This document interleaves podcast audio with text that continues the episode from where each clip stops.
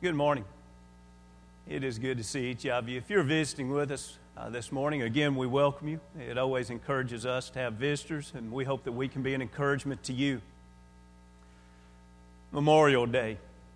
Sometimes younger folks say about those that are older, you live too much in the past. And it is true that individuals could live too much in the past. But it's also true that we too often forget things that we ought to remember from the past. If we were to sit down and read the Old Testament, what we would see is how God over and over pled with individuals not to forget. You see, we struggle to remember things that as they're happening, we'd say to ourselves, I'll never forget this. But yet, not only do we forget it, but then the next generation and the next and the next. Perhaps it's with that in mind that Memorial Day was set aside as a federal holiday the last Monday here in the United States. To remember the sacrifice that was paid for our freedom.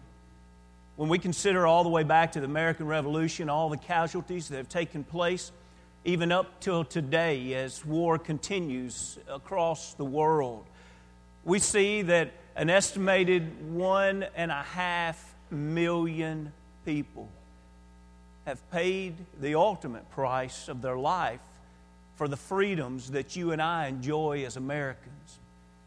I want to encourage you, if you've not talked with your children or your grandchildren lately about the price of freedom, I want to encourage you to use tomorrow as a memorial day. It's not just the beginning of summer, it's not just a three day weekend, but it is a day that wise individuals in our society have really built off of a principle that's very biblical. And that is from one generation to the next. It's the generation previous that's responsible for helping the other generations remember. How many older folks have said the younger generation just isn't patriotic? They just don't appreciate often enough now, before we indict the younger generation, we as the older must stop and ask the question what have we done during past Memorial Days? What have we done on the 4th of July? What have we done on Veterans Day? You see, if I understand the biblical principle right, our children appreciate the very same things we appreciate. If our children aren't patriotic, it's probably because we've not taken the time to remember with them some of the great memorials.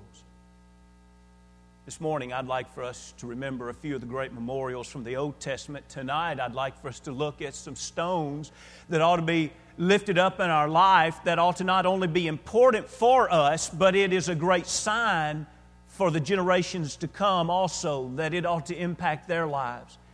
As we do this, let's think about the text that's been so capably read for us. It's a beautiful text that if we drop back even a chapter earlier, we see that the children of Israel were approaching the Jordan River. You can imagine the priest walking along with the covenant, carrying the covenant along.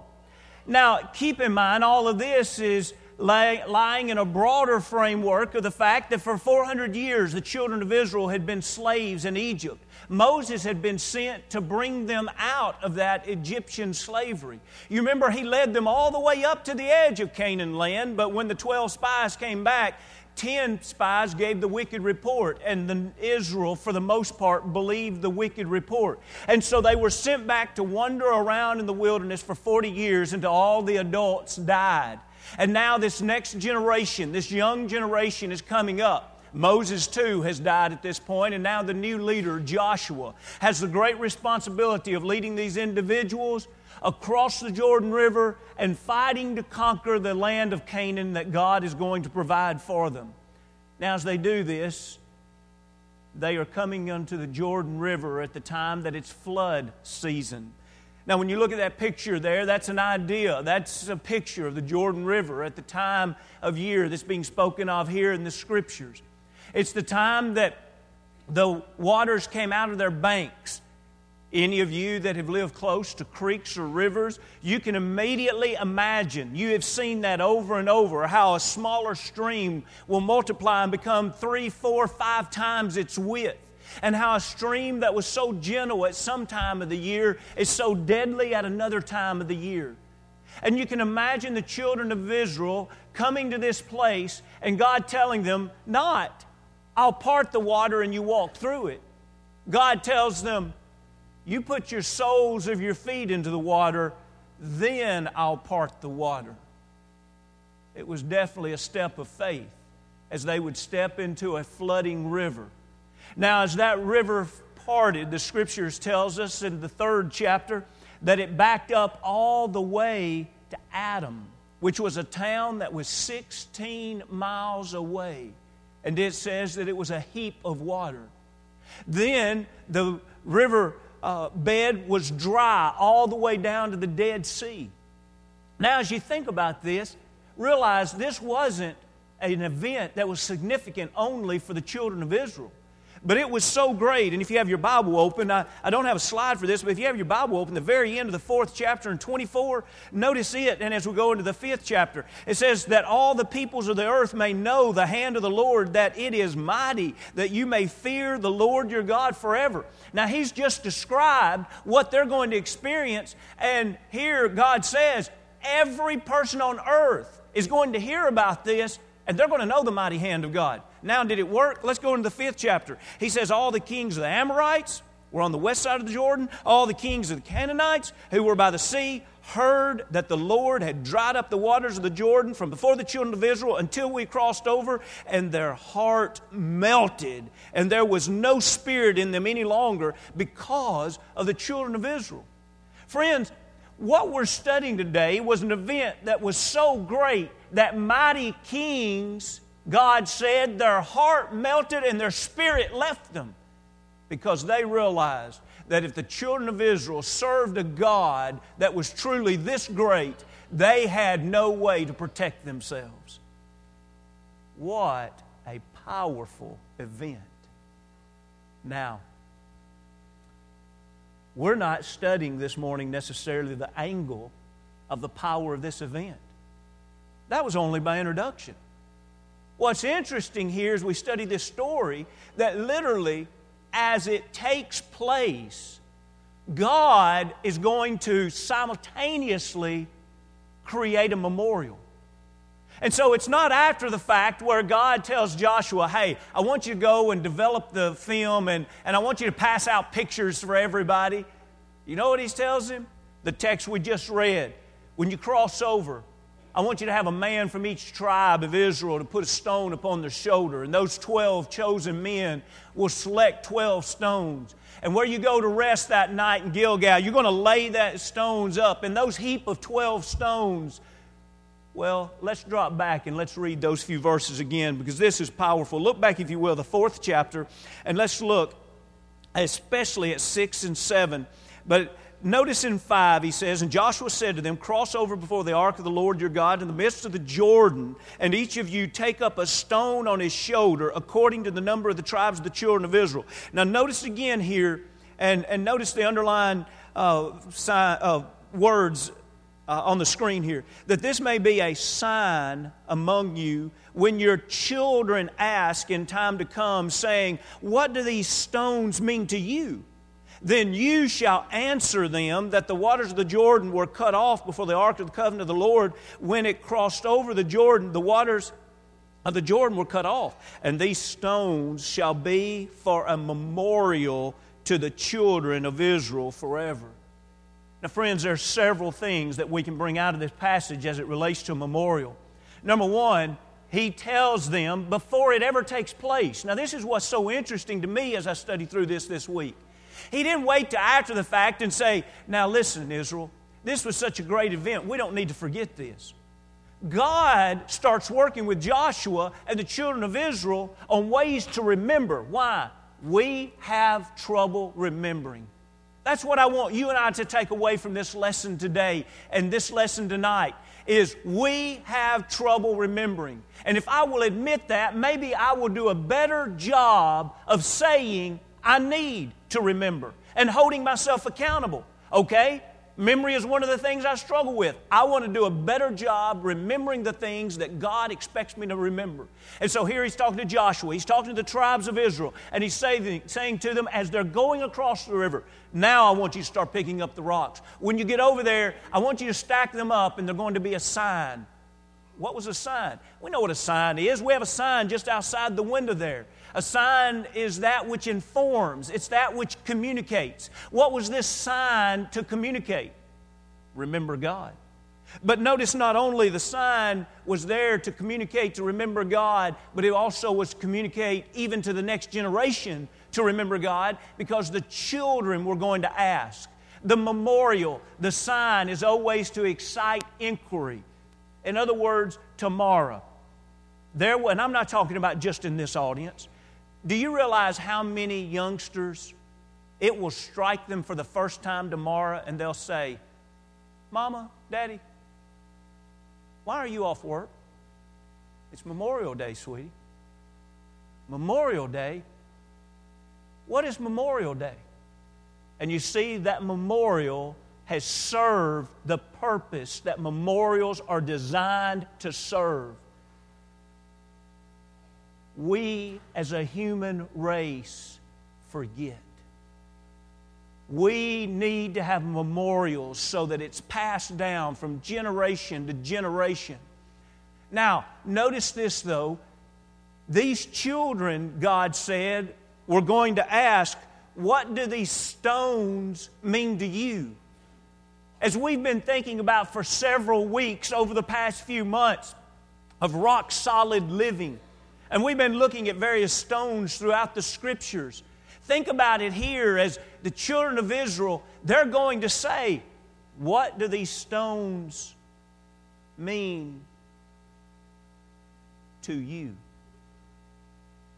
A child looks at a cross and says, Daddy, why, why are there a lot of crosses around in, in our community or as we drive, we see them on certain buildings?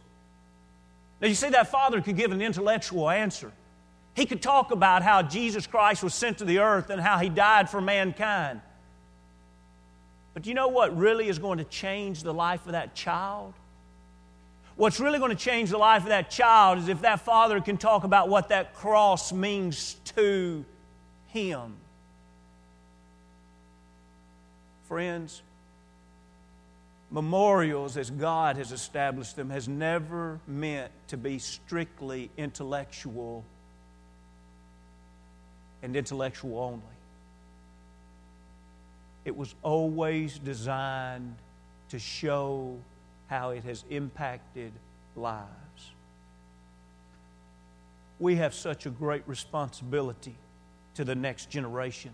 And I'm not talking about just parents when I say this. I'm talking about the life of a church, and I'm talking about in a society and, and us having neighbors and children. I'm talking about how we value children and how much value we place upon instilling knowledge and commitment into the lives of children.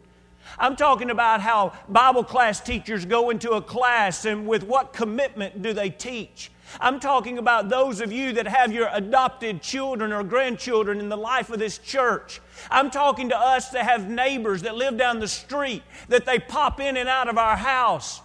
Do I realize the importance that I have to not only serve God, but to help them remember what God has done in the past? That if I don't share it with them, they may not ever know. And if I don't share it with them and how it impacts my life, they may not ever see how the power of God can empower lives even today. But notice also the answer in 7 when he says, And you shall answer. The answer esteemed God. Even though they wanted to know, what does it mean to you? The answer was it's all about God and what God has done and how God has changed lives and how God has delivered and protected. And then finally, at the end of seven, he speaks of it being a memorial. Now, let's pause for just a moment because we think about a memorial as that which perpetuates for generation after generation. You read the text. You realize that what I'm about to say to you is just kind of made up, but yet it's based upon biblical facts. Can you imagine those stones piled up? And can you imagine a child coming along and doing exactly what God tells Joshua is going to happen? And the child says, Daddy, Daddy, that's kind of odd. Look at those 12 stones. What, what do they mean? Son, sit down. When I was about your age, I was about 10 years old, a man named Moses came to Egypt. And he was leading us out of slavery. You see, my daddy and my granddaddy, all my family were slaves. They worked us hard, they were unfair to us. And the Almighty God came to deliver us.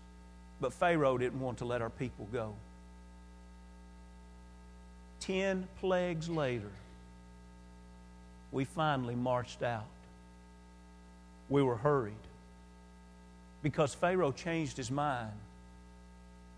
Now, son, I could talk to you for days telling you what it was like to cross a sea that had been divided by God. And how, when we all got across, we looked back and we watched that sea fall upon Pharaoh's soldiers.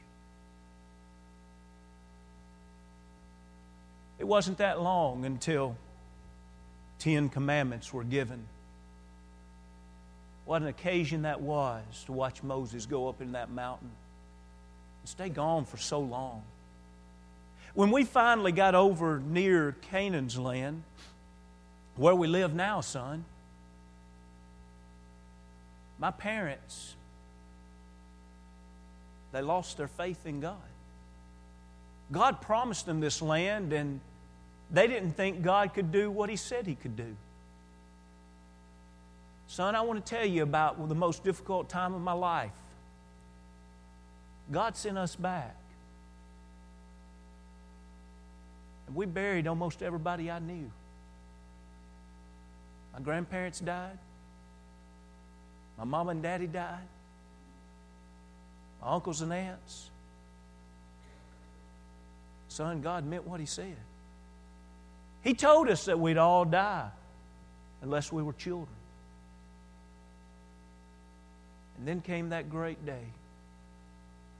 Forty years later, He led us to the Jordan. It was flooded, son.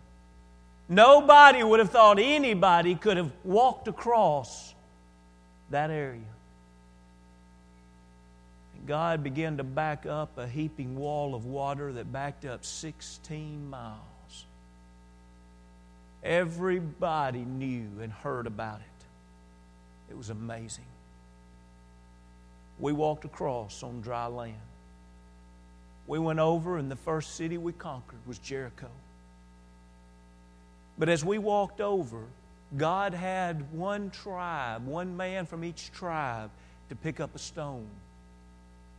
And He placed them there because He wanted us to remember. Remember how powerful He is. But also remember that whole story, son. Son, I want you to remember how great God is. And I want you to remember how hard life is when we disobey God. I want you to look around this great land that you enjoy today, and I want you to remember that your great grandfather and your grandfather didn't enjoy this same land. They were in bondage. Son, every time you pass these 12 stones, just remember Will you promise me that, son? Every time you pass them, just remember. Friends, how important is it for us to remember? If we don't remember, what will happen in the next generation?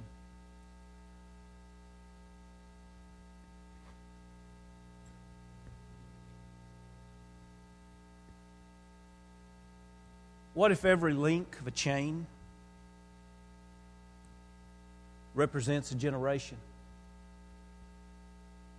What if you thought about your parents, your grandparents, and your great grandparents? And what if you thought about the things that they passed down to you? And what if you thought about your faith? What if you thought about your life? What if you communicated in the power of God? And what have you exemplified as to how God has empowered your life so that you could pass it to your children and they would pass it to their children and them to their children? I've shared with you before, but I don't have a better illustration. And I want to quickly close this lesson.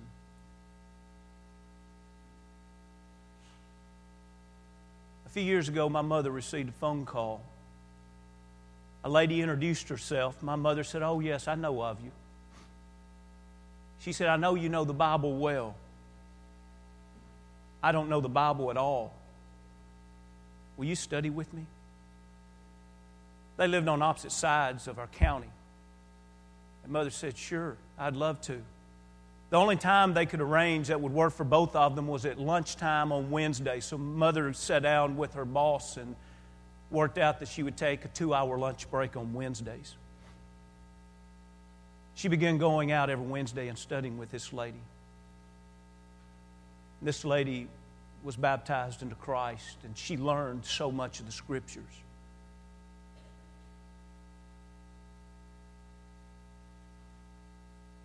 This lady's grandmother, she's deceased now, but she was known all over our county as one of the best Bible class teachers for children. She had helped hundreds of children learn the major Bible stories. Everybody loved being in her class. But her daughter, her daughter gave up on God. Her daughter had children. She never took them to worship. She'd never allow them to have anything to do with God. And it was this Bible class teacher's granddaughter that called to say, I don't know anything about the Bible. Can you help me? When we think about what we're passing down, we're only one generation away from the church being extinct. We're only one generation away from your family not knowing God. We're only one generation away from having Bible class teachers or Bible classes without teachers that don't know the Scriptures. We're only one generation away from loving America. We're only one generation away from loving God. What do you remember? What do you pass on to your children so that they will remember? I can rest assured in this. In the majority of cases, if I don't remember it, and I don't pass it on, it won't exist in the next generation. This morning, have you remembered God in your life? Totally, wholly given your life to God. What a statement that makes, not only of your faith and your commitment, but to those around. What a statement it makes to the next generation. What a statement it makes to your family. What a statement it makes to your neighbors. What statement does your life make? If you've never been baptized into Christ for the remission of your sins, won't you consider that this morning? Maybe you have been baptized into Christ, and somewhere along the way you've lost the way, and That's what you've been communicating by your life. Wouldn't this morning be a wonderful time to leave here beyond any shadow of a doubt saying, I remember God. I give my life to serve God. And I'll give all that I can to make sure that the next generation has that same opportunity to remember. The children ask, What do these stones mean to you? And that ought to be echoing in our mind every day. If we can help you in any way, it comes we stand as we sing.